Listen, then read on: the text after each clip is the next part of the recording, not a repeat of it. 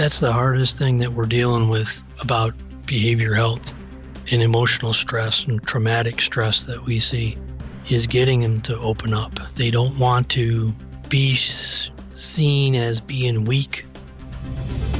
Enchanted Sky Media. Media.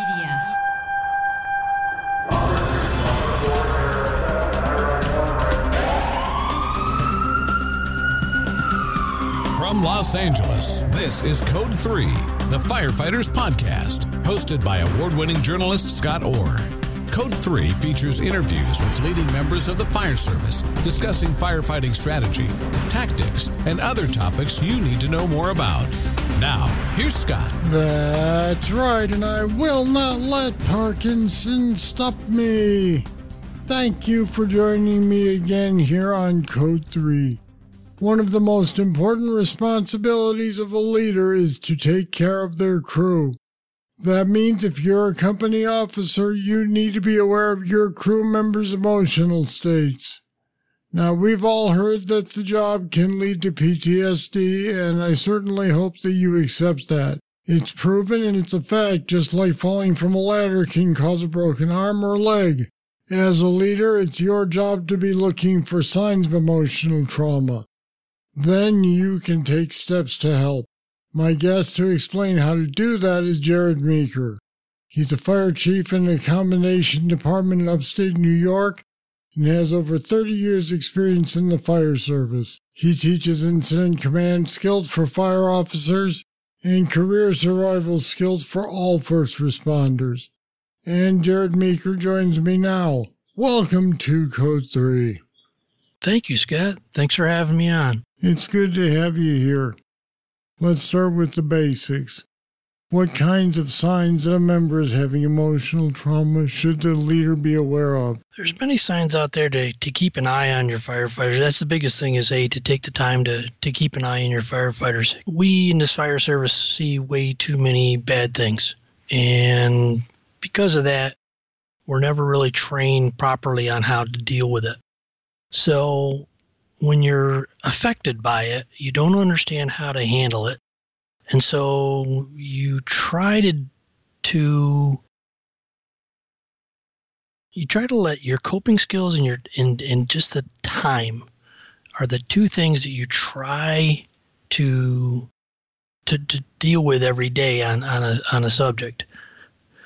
When as a leader, you need to start looking out for your people and when when the people kind of when they start telling you that they're having trouble sleeping or they're having nightmares or they're reliving an incident, that's one of the key signs. Another one is they'll go into hiding. You know, they'll come back from a call, they won't sit at the kitchen table. They will go off on a separate room or they'll leave the firehouse. There's many different things out there. There's that reoccurring distressing memories of the event will go over and over. You know, you can't sleep, you're always thinking about it. Somebody who's always a calm, cool person could have irritability and have those angry outbursts. Or there's those two bad ones that we talk about is the drinking and the unprescription drugs is using them way too much because they're trying to deal with it in a way that they think they can deal with it. Now, we know that a lot of firefighters aren't going to come forward to ask for help when they experience trauma.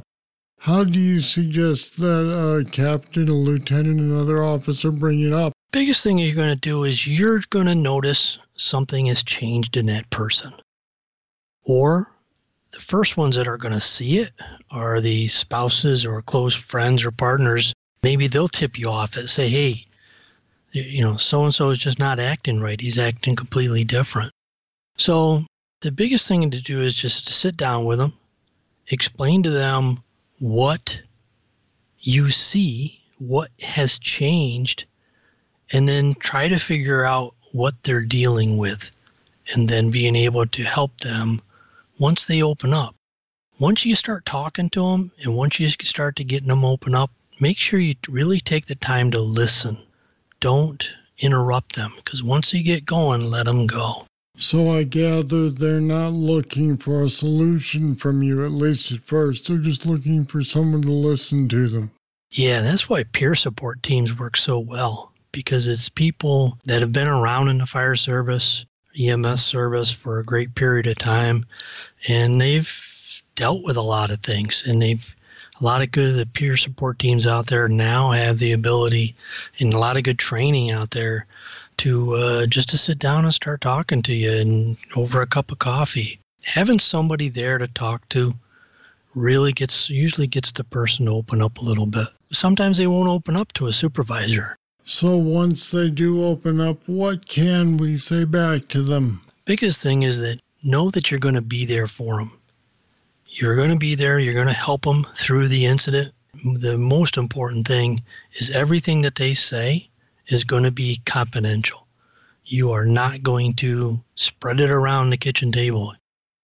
Everything that you talk about and deal with has to be done in confidence. Once you've heard the story from your firefighter, where do you go with that? Do you just hang on to it and keep it in your back pocket and watch for future problems, or do you go to someone in, in higher authority, or what do you do? I think it depends on the severity of the incident.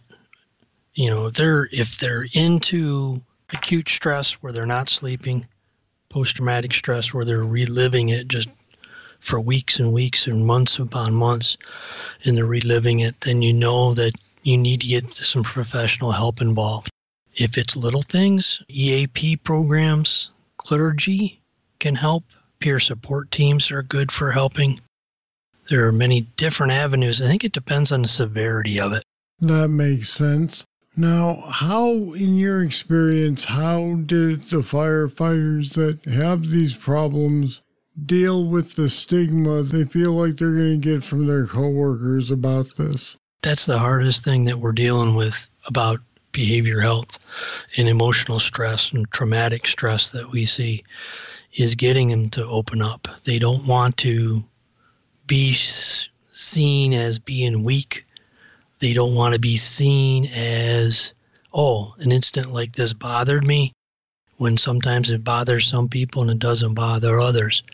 So that was the hardest thing to get, is to get somebody to open up and get past that stigma. It's okay. It's okay to talk about it. And the more that we get to talk about it on podcasts like this and articles that are out there written about it, is the more we can get that younger generation to talk about it and understand that it's okay. It's okay to talk about it at the kitchen table. Now, when you're talking about an officer who is fairly newish at the job, who sees some of these signs in a firefighter, in your experience, how do they react? The toughest thing on the, the younger officers, they if they don't understand how to deal with it, then they're going to stand back. But at any point in your career, if somebody comes to you and, t- and saying that they're having some type of a problem, whether it be sleep or or even a personnel problem, it's your responsibility as a leader in your organization or a leader of your crew to do what you can to help that person the best that you, to your ability. All right, now, if you are, say, feeling that you don't have the skill set to deal with it, can you then suggest that they get professional treatment, or is that seen as handing it off to somebody else, which would be a sign maybe that you don't care? I don't think it's a part where you don't care. And you can always, as you're dealing with it or talking with them, it's a point where you always make sure that they know that you care, know that you can contact them 24 hours a day, knowing that you're there going you're going to help them through the whole process from the beginning to the end. But you leaders only have certain levels of training in this topic. So you're always going to, or almost always going to, refer them up to different people for different layers depending on the severity. And that can be to the EAP program, it can be to licensed clinicians in, in your area, or it can be the peer support teams. There's many different avenues out there, and the clinicians and the therapists have many different treatments that are out there that can help. Jared, what's your experience with PTSD symptoms been like? I'm one of those guys If you and I sat down at a kitchen table and talked about our jobs that we ran in the last 30 years, you'd be one of those guys that said, you know, you've been to a lot of good calls. Unfortunately, I, I, look at it as no, I've been to a lot of bad calls. And I can remember as 19 years, a 19 year old kid, my very first fire fatality and not understanding how to deal with it. And I remember shortly after it was a car accident and another death and not being able to understand how to deal with it. And I remember an old timer telling me, kid, you're going to see a lot of bad things in this fire service. You either get over it or maybe this fire service isn't for you. Right, which is what they all used to say, and that's exactly the wrong thing to say. Correct. So I, I filed things away. And unfortunately, it's actually three years ago yesterday, uh, while driving my fire chief's Tahoe down the road, I had a 13 year old autistic boy sprint across the road without looking. Oh, no. And unable to stop in time, I struck the boy. Oh. And he didn't make it. And everything that I tried to deal with that situation the same way I had dealt with every traumatic fire fatality, motorcycle crash, car crash. I tried to deal with it the exact same way. And it just ate me up inside. And I always just expected that time and my coping skills were going to help me through it. And it never did. And months and months and months go by and I'm not getting any better. And things are getting worse. And it wasn't until I, I, I reached out to a phone number called Share the Load program. And they were the first ones to be able to steer me in the right direction because I just wasn't getting any better. And I, I liked who I was before the incident, and I didn't like who I was becoming at this point. So at that point, you were able to work with those folks to overcome at least some of this trauma? I researched, found a therapist in my area that worked with EMDR, eye movement desensitization and reprocessing. And through many, many, many visits, I was able to slowly get better. And, in, and just because you're working with a therapist, the easiest way I want to explain that is when you go to bed at night, you usually can't fall asleep until your mind gets done processing that day's events. When you have post traumatic stress in your life, your brain is trying to process it at night before you go to sleep and you can't. So it starts starts the process, starts to runs the process, it can't, starts over. Starts to run tries tries to process it and it can't. That is the point where you need professional help for a therapist to get into your mind, whatever symptoms or whatever therapy the choice they use, all it is is trying to finish the processes in your brain that aren't complete. And that's all that is. And at that point, you're able to move on, or does it still come back occasionally and remind you of what happened? I think about it every day. What I have now is I have the resources to. It's a sad event in my life. There's a lot of events, uh, traumatic injuries or traumatic calls that I went on that are events in my life. And I just, I now look at it as an event in my life. It doesn't consume me depression wise to the point where it did in three years ago. It's good to hear that you've been able to get some relief from the traumatic symptoms. Glad to hear that. Those were some great tips that I'm hoping that young officers will be able to put into practice. And Jared Meeker, thanks for joining me today on Code 3. Thanks for having me, sir. Greatly appreciate it. So, what did you think of Jared's advice? And talk about a tragic story.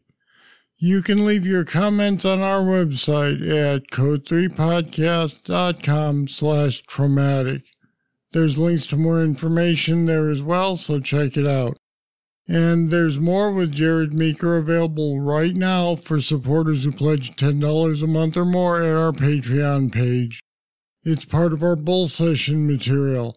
Extra content for listeners who kick in some money to keep Code 3 going. Head over to code3podcast.com slash support to pledge, become a patron, and get instant access. All right, that's it. That's all for this edition of Code 3. Thank you for listening. I'll be back next time with more. I hope you'll join me. I'm Scott Orr, and until then, stay safe. Code 3 is a production of Enchanted Sky Media. To contact us, get more information on today's topic, or to subscribe to the podcast, go to code3podcast.com.